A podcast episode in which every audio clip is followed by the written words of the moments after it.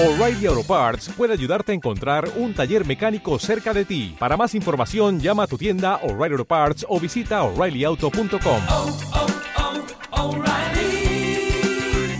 oh, Parts. Podcast Los Tres Amigos.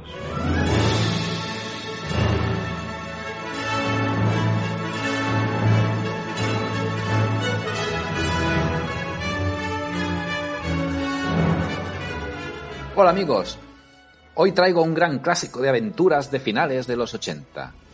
¿Qué pasa cuando eres George Lucas, dispones de todo el dinero del mundo y no te quieren vender los derechos del Señor de los Anillos? Pues que te cascas una gran peli de aventuras y brujería llamada Willow.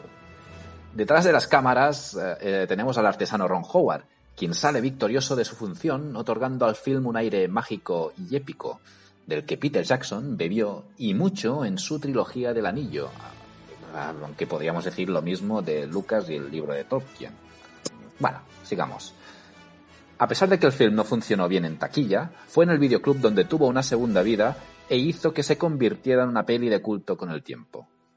También lanzó la fama, si se puede decir así, a Warwick Davis, el protagonista del film, y consagró a Val Kilmer como el notable actor que es. Sí, amigos, notable. Y es que su interpretación del mercenario barra héroe llamado Han Solo, eh, digo Matt Martigan, hace que eclipse al propio Davis en las escenas que están juntos. Por cierto, entre los secundarios encontramos a un jovencísimo Kevin Pollack interpretando al diminuto Rule. Yo ni me acordaba que salía, lo, lo descubrí ayer en, en mi revisionado de la peli. Si hablamos de Willow, debemos hablar también de la cojonuda banda sonora de James Horner. El reconocible tema principal del film, que estáis escuchando de fondo, fue uno de los más utilizados en los trailers de pelis de finales de los 80 hasta mediados de los 90.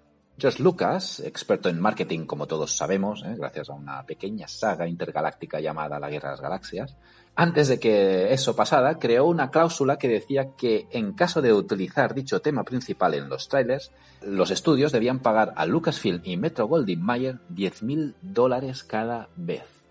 Toma ya. En definitiva, podéis disfrutar de esta genial aventura mágica repleta de efectos especiales, a cargo de Industrial Light and Magic, of course, en Disney Plus, o Disney Plus, como dicen los americanos.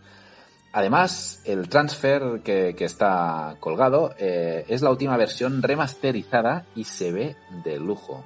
Pues eso, Willow en Disney Plus. Vale amigos, un fuerte abrazo y no salgáis de casa.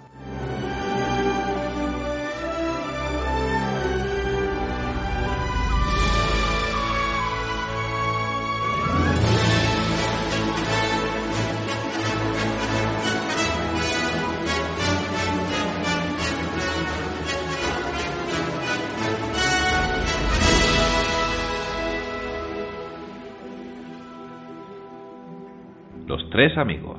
Un podcast de cine con toques de humor. ¿O era de humor con toques de cine?